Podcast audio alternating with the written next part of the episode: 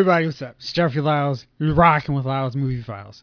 Today, I'm here by myself because I needed to go into a super deep dive talking about Dark Phoenix and its massive, colossal failure at the box office. If you've listened to my show before, if you've read my website, LylesMovieFiles.com. You know, I am a huge, massive X Men fan, and I will go to war arguing that Dark Phoenix is the greatest in continuity comic book story ever. And basically, that's a, there's a simple, simple reason for that. Dark Phoenix is the culmination of a story that starts in the X Men 101 through 108 and then picks back up and X Men 129 through 138. So that's a span of a long you know, slew of issues, right?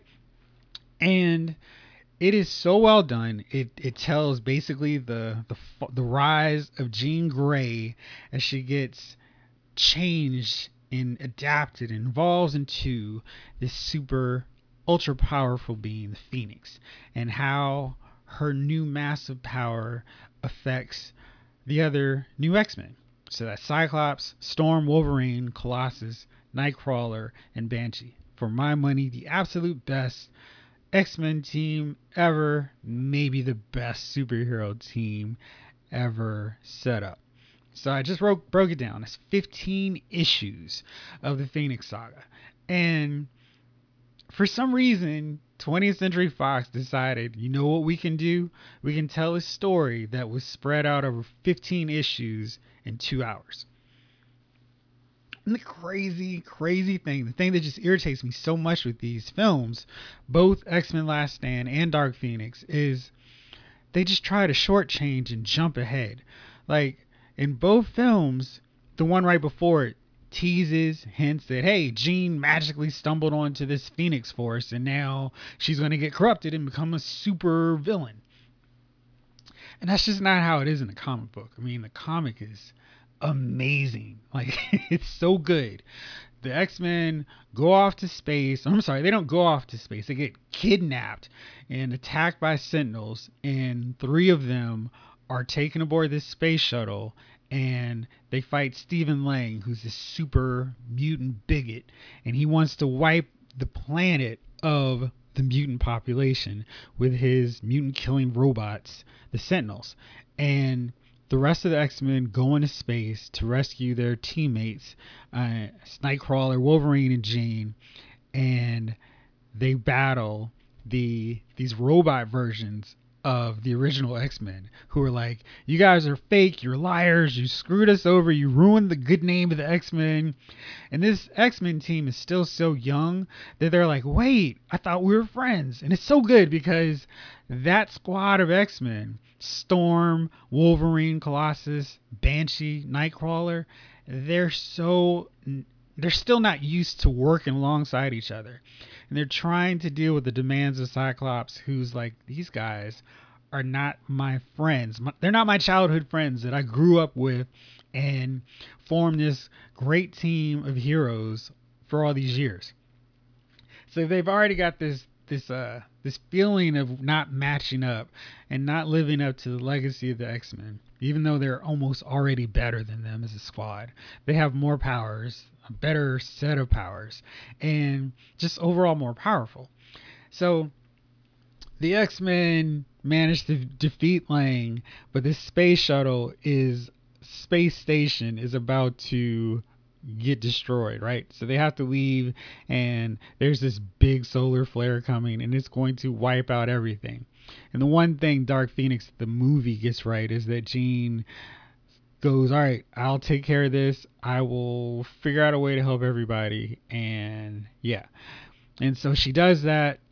But in the comic book, which Chris Claremont, Dave Cockrum uh, started off working on, and then John Byrne later came on, Jean takes in the Phoenix Force and she becomes the mega powerful Phoenix. It's not this immediate process of her becoming this crazy, I'm going to kill everybody and I hate the X Men. It's this gradual process. And it starts off where she's just tapping into this power that's so much greater than her normal abilities. And initially, it's like, wow, okay, Jean, you've got some power now. And gradually, she starts getting more and more comfortable with it. And she's doing these amazing, incredible things. Like they go to another side of the galaxy where they fight this the Shi'ar Imperial Guard, and they get into this big throwdown with them. And in the X-Men, you know, six of them at this point. But it's, the Imperial Guard is like 20, 25 characters deep. And they're starting to beat the X-Men, right? And then they get thrown into this M'Kraan crystal, them alongside the Starjammers, and it's going to destroy the galaxy. And Jean uses her Phoenix powers along with her help from the X Men to restore this crystal, save the universe, and make sure everything's okay. And in the interim, they land, they're back on Earth, and then they get into this next big massive brawl with Magneto. And then Beast and Phoenix get separated from them.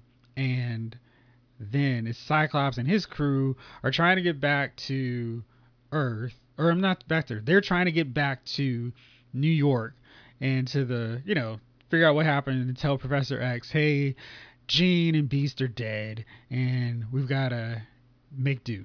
Meanwhile, Jean and Beast think that the rest of the X Men are dead. And with only two X Men, and Beast is basically an Avenger at this point, there's no more X Men. So Professor X heads out, and the X Men are basically disbanded. And over this period of time, Jean goes on vacation, this new this self discovery trip, and she keeps encountering these memorable people, and they're imparting these little sage notes and dropping these little wise bits to her and it's like oh this is so cool and she doesn't know and we don't know at this point that these random people that she's encountering are actually Jason Wyngarde, who is mastermind from the original Brotherhood of Evil Mutants. And he is slowly working this long form manipulation. And we're going to see that paid off later. But again, this is something that takes a lot of time to develop and set up. It's not this immediate thing where it's this quick payoff. She has one conversation like we see in Dark Phoenix the movie, and all of a sudden she's like a super superhero villain. Um, so in the comic book, the next part, the X Men get reunited, surprise, and they all come together, and everything's great. Cyclops and Jean are reunited. The X Men are back in full form, and everything is great. But the Hellfire Club has decided now it's time we're gonna get these. We're gonna take out Professor Xavier's mutants, and this is the payoff of, all that build up with Mastermind, who's who's got this illusion going, so he can fit in with these more uh, dignified Hellfire Club members. So they start this two pronged attack where they're going after two new mutants. One is Kitty Pryde, the other is Dazzler. So the X Men split up to save these mutants, and and it doesn't work out so well for a change. And the X Men actually end up getting kidnapped, and and then the X Men find out that hey, shoot, Jason Wyngarde's influence over Jean has come to a boiling point, and she turns on the X Men, and she becomes their Black Queen and it's so good because we see the all like Cyclops has to fight. Cyclops has to have this duel uh, for Jean's heart and mind with Mastermind. It's just really cool. It's it's a great saga. And It's got maybe the best panel or the best showcase of Wolverine and his entire history, where he's fighting uh, Leland, who has gravity control powers, and he sinks Wolverine to the floor because of his adamantium uh, skeleton. And then Wolverine emerges from the sewer and he's like, all right, bub, now it's my turn. It's just, it's the iconic Wolverine shot. And so then we start this payback and X Men managed to beat the Hellfire Club with Jean's help. And it's like, whew, that was a rough one, guys. But the problem was, Mastermind's influence, the Hellfire Club's influence, has shown Jean this darker side of herself. And even though they stopped the Hellfire Club, she's very intrigued by and wants to explore this darker nature. And so she goes off. And then Phoenix becomes Dark Phoenix. And she wipes the floor with the X Men because they can't handle her power. And she goes off into space and she destroys a star. She just she just goes on this rampage and it's like she's super evil at this point. She's just consumed with this lust for power. She's destroying things, and the X Men are just sitting back like, "Yo, we can't beat her." And then Beast comes back to the fold.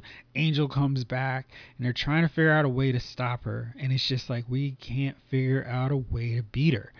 And then Jean returns, and she's kind of flipping in and out of of being super Dark Phoenix and just Jean Grey and the X Men confront her, and it goes and it's real. It's a great battle. It's back and forth, and they keep trying to like, okay, can we do this? Can we really hurt this person that we love? And it's this great conflict, which I think Dark Phoenix, the movie, just completely undersells because they've never taken the time to one develop Jean as a character or this greater team dynamic in general. It's just it's terrible. Eh. I'm going to go into the movie in a second, but I just want to sum up the greatness it is this comic book.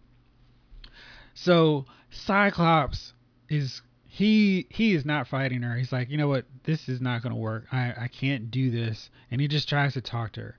And that talking approach actually seems to work until Professor X hits her with a psychic blast, and that seems to get the job done well enough anyway.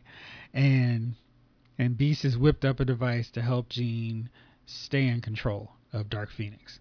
And everything's fine, but now the Shi'ar, now all of these galactic forces that were dealing with Dark Phoenix want their reckoning. And it's like, yo, it's time for you to pay for all of your horrible atrocities that you committed. And X Men are like, what the heck? Jean, you did this? And I was like, we can't believe it. But she's our teammate. We love her. We're standing by her side, and we're gonna fight with her, even if you guys want to try to kill her.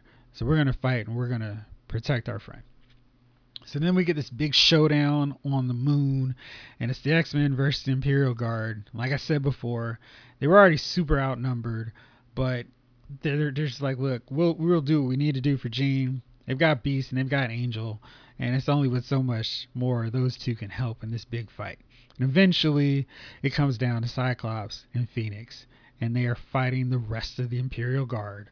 And things don't go so well. Cyclops gets knocked down, and that's all the trigger Jean needs to turn back into Dark Phoenix. Then she starts wiping out the Imperial Guard, and then the X Men have to turn, and it's like, oh shoot, now we got to do this one more time. And then they start fighting Phoenix again, and this time it's like no mercy. We've got to stop her because if she goes all out again, there's no chance that we can stop her. So they really commit to this fight this time, and then then Jean gets a little bit more control, and she runs off. And Cyclops finds her in this tunnel, and he's like, "Look, we can make this work." And it's it's so it's so great. It's like one of the more touching scenes of a couple in a comic, right? And Jean pushes him away, and then she finds like a gun that's been buried under the surface of this city and uses it to kill herself. And it's a really heroic, really tragic moment. And it's probably still now the most defining scene in the X Men, where this character knows that she can't control her evil impulses and has to kill herself to save save the world, save her friends, save the man that she loves. It's great. And so that that's that's the comic book Dark Phoenix, the Phoenix Saga. Now that's a lot of stuff to cover in one movie. And I've always contended that if you want to tackle the X-Men's Phoenix Saga, you can't look at it from a let's try to wrap all this into one movie. It's just not possible. And there's no reason to. I mean, that, that is the thing. Can you imagine if if Marvel Studios decided to make the Infinity Quest, Infinity War one movie. Like they just like the start of the movie, they start finding these Infinity Stones, and then hey, let's go get them. And oh, here's Thanos. Now let's beat Thanos. I mean, that's essentially what Simon Kinberg tried to do when with Dark Phoenix, where he wrote and directed this film. And Kinberg came out and was like, "Look, I'm saying when a movie doesn't work, put it on me. I'm the writer director. The movie didn't connect with audiences. That's on me." And, and I'm like, "You're absolutely right. That's on you." I mean, I give him credit for coming up and saying, "Look, that was on me," but I just don't understand why anyone thought adapting Dark Phoenix was a good idea. The story is 15 issues, and it's not something you can sum up in two hours. There's so many good X Men stories, stories that would make for very easy films. Extinction Agenda is one that you could make into one movie, and it's something you could write and be done with, and bam, it's a good story, great. Um, they could even do a schism. That's where Cyclops and Wolverine were on different sides and fighting for the future direction of the X Men. That's something you could do in one movie as well. But what their problem is, and especially the, uh, I mean, oh boy, there's so much. Anyway, so Kinberg, he actually direct or he actually co-wrote X Men Three: The Last Stand. So he's already had a chance to do this Dark Phoenix story. And I've never seen anything where a guy had who struck out mightily one time gets a redo and you know and, and they expect something different so it's just like that was a stupid mistake and dark phoenix let, let's break down all the problems with dark phoenix here first off these X Men films, starting with X Men First Class, well, I guess to a larger degree, have centered around four characters.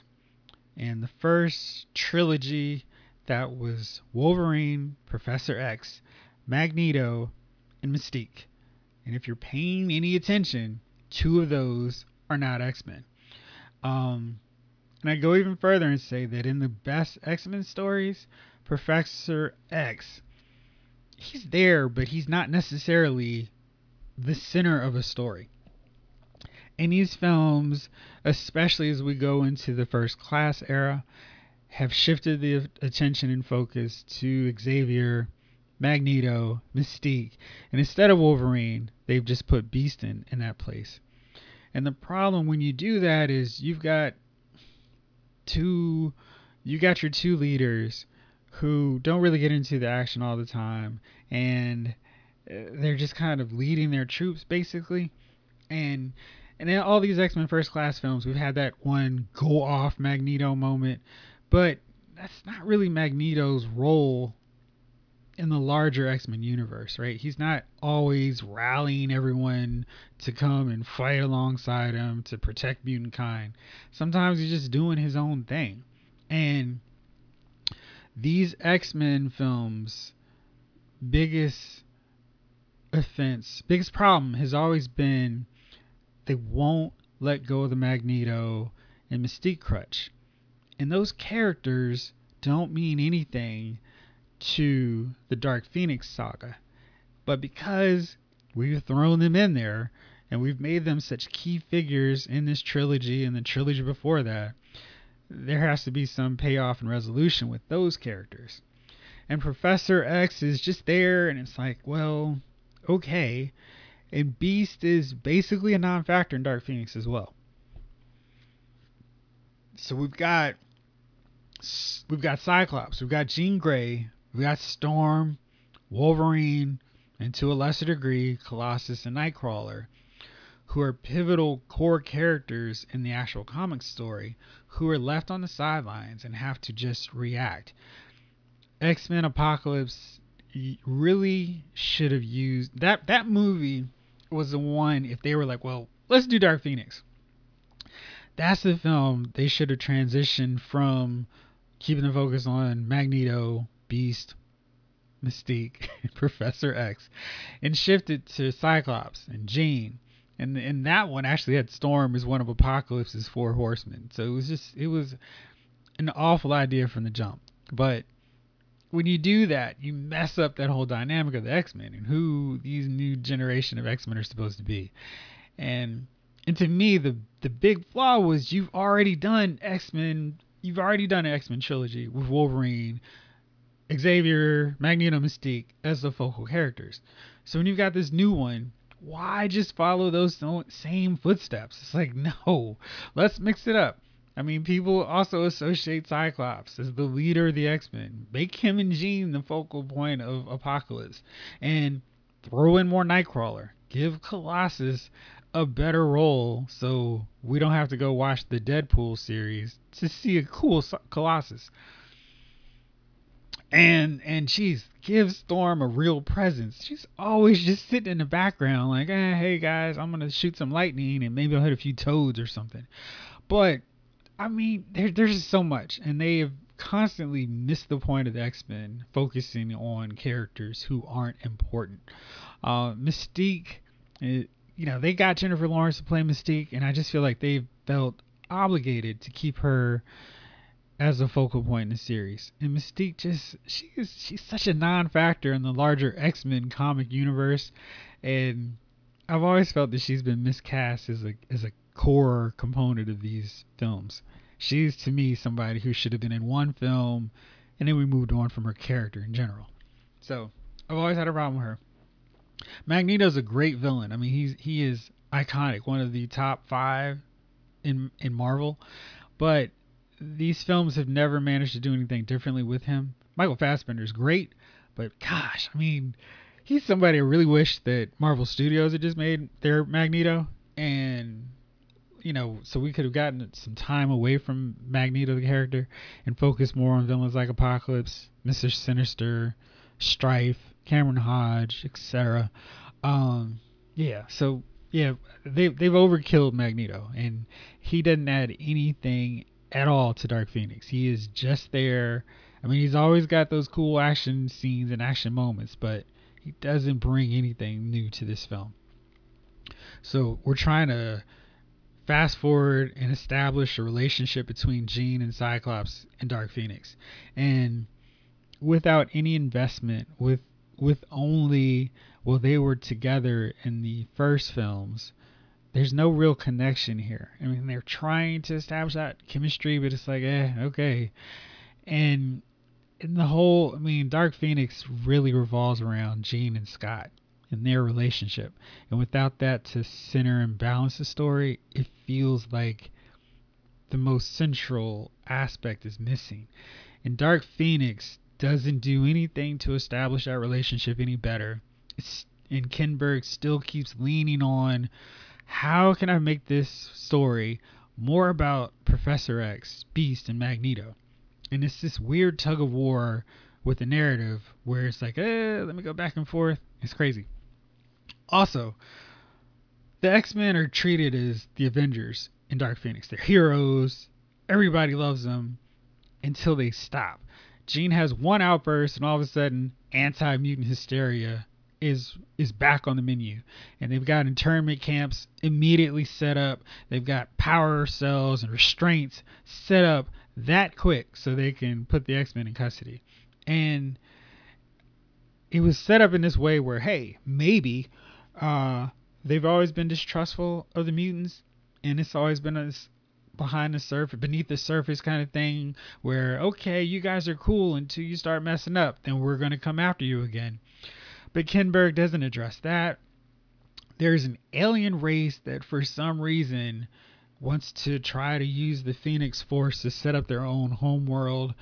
And it does the real impossible thing of making Jessica Chastain come across like a flat, boring, dull actress.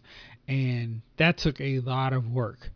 I just felt like, man, how hard is it to do the Hellfire Club? Uh, yeah, they were in uh, X Men First Class, but there's no reason why we can just bring them all back for this one. And I thought that was another missed opportunity and something that wasn't necessary. I mean, there's no reason to bring an alien group in here without paying off the alien group and using them as the excuse to turn Jean into Dark Phoenix. And man, I mean, there, there's just there's so much wrong with this film, and I just feel like when you look back on all of what 20th Century Fox did while holding the X Men license, it's just this thing of so many missed opportunities. Like, how hard was it to use the stories and establish a universe? I mean, they had beaten Marvel Studios to the punch in setting up a franchise. They had had these X Men films. People loved these films back in 2000, 2002. And they had all this goodwill.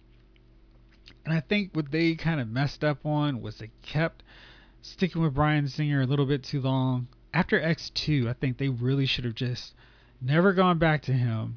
Kept it, not necessarily going with guys like Brett, Brett Ratner, but going more on the Matthew Vaughn. Let's stick with him.